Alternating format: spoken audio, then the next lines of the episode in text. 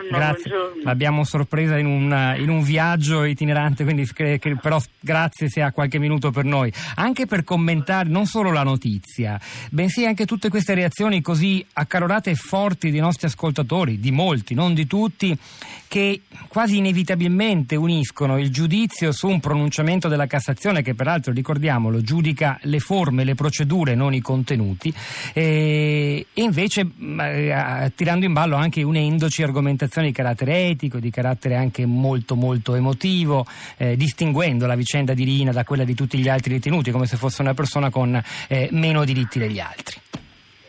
L'ho detto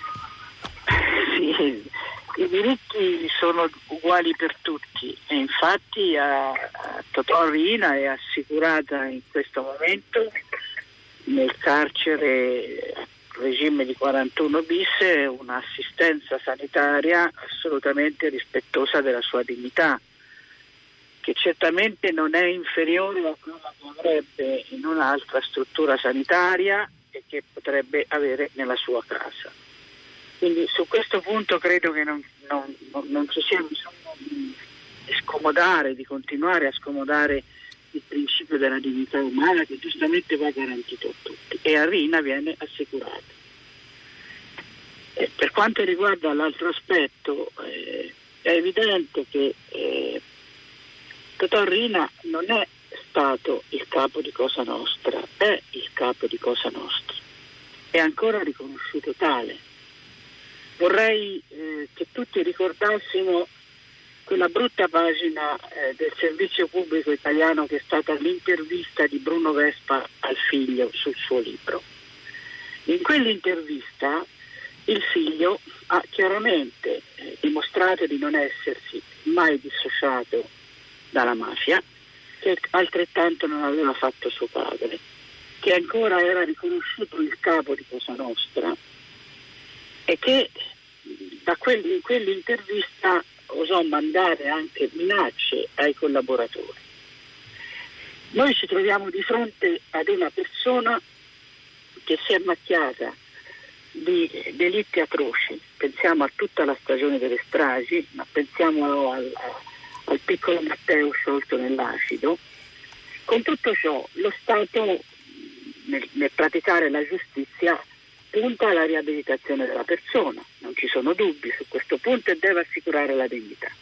Lo sta facendo, ma Rina non può essere restituito né alla sua famiglia, che è famiglia mafiosa, né alla sua abitazione, che è luogo nel quale lui verrebbe in qualche modo ancora una volta, sarebbe sede di pellegrinaggi e lo Stato apparirebbe nei confronti della lotta alla mafia eh, in qualche modo si macchierebbe di un cedimento che non ci possiamo permettere. Lei quindi mm, co- come giudica, se mi rendo conto le faccio una domanda un po', un, un po complicata dal punto di vista istituzionale, però quest, questa, mm, questa, sentenza la dobbiamo accogliere come semplicemente una richiesta, forse quello che è, cioè una richiesta di chiarimenti, di ulteriori elementi al Tribunale di Sorveglianza di Bologna, eh, come dire, l'Italia in questo momento ci sta ricamando troppo sopra perché poi alla fine Rina non Ma... sarà scarcerato? No, no, no, facciamo bene, non stiamo ricamando. Eh, è giusto che si faccia una riflessione, che il Paese rifletta su questo punto. Perché noi siamo un Paese nel quale la mafia è esistita ed esiste ancora.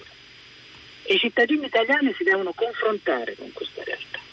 Noi abbiamo un ordinamento che giustamente prevede il reato di associazione mafiosa, che prevede la confisca di beni come misura di prevenzione, che prevede il carcere duro per i terroristi e per i mafiosi. E tutto questo perché il mafioso anche dal carcere continua a comandare e l'isolamento non è un atto contro la sua dignità, è a tutela della sicurezza di tutti i cittadini. Lui va trattato nel rispetto della persona, come si sta facendo.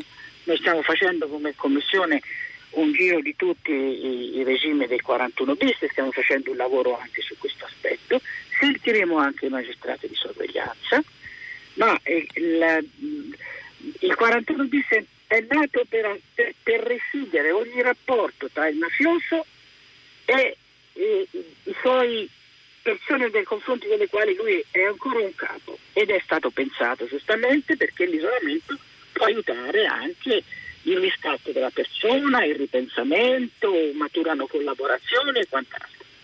Tutto ciò per chi è e resta ancora mafioso e capo di mafia, eh, lo accompagna fino all'ultimo momento della sua vita nella quale lui deve essere assistito come un malato qualunque, anzi di più, come di fatto gli è assicurato. E noi ci auguriamo che i principi della Cassazione iscritti con l'ordinanza che rispettiamo vengano presi sicuramente in considerazione dalla sorveglianza di Bologna, ma che la sorveglianza di Bologna si preoccupi che gli venga assicurato il rispetto della dignità in carcere. Il punto, e poi la lasciamo davvero Rosy Bindi, dunque mi pare di capire, in questo senso sento le sue parole in piena consonanza a quelle del procuratore antimafia Franco Roberti stamani su Corriere della Sera e, e, e mi permetto di riassumerlo così, Rina non va scarcerato in quanto è ancora pericoloso, il che però è diverso da dire non va scarcerato perché neppure Falcone e Borsellino dalla Chiesa hanno avuto una morte dignitosa, allora non la merita anche lui, no, sono due ragionamenti vanno, completamente vanno, diversi. Ma, eh, eh, come dire, io non capisco esistono anche le vittime e non bisogna mai dimenticarcele. Cioè noi non possiamo fare i 25 anni di Falcone e di Borsellino e nello stesso anno scarcerare Rina, perché questa dissociazione non ce la possiamo permettere, perché sarebbe veramente un messaggio schizofrenico alla società italiana e a tutte le istituzioni che sono ancora in prima fila a lottare contro la mafia.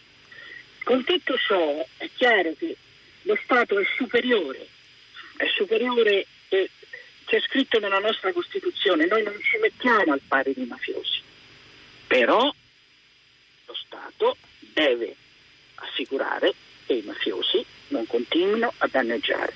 E come dice Gratteri, i mafiosi mandano messaggi anche con lo sguardo. E Rina è di qualche anno fa, quando ha mandato messaggi di morte nei confronti di Di Matteo, nei confronti di Don Ciotti non ce lo dimentichiamo, e il figlio è pronto a prendere l'eredità. È per questo motivo che si assicuri la dignità al malato Rina, ma in regime di 41 bis, come ah. peraltro si sta facendo perché la struttura sanitaria è eccellente.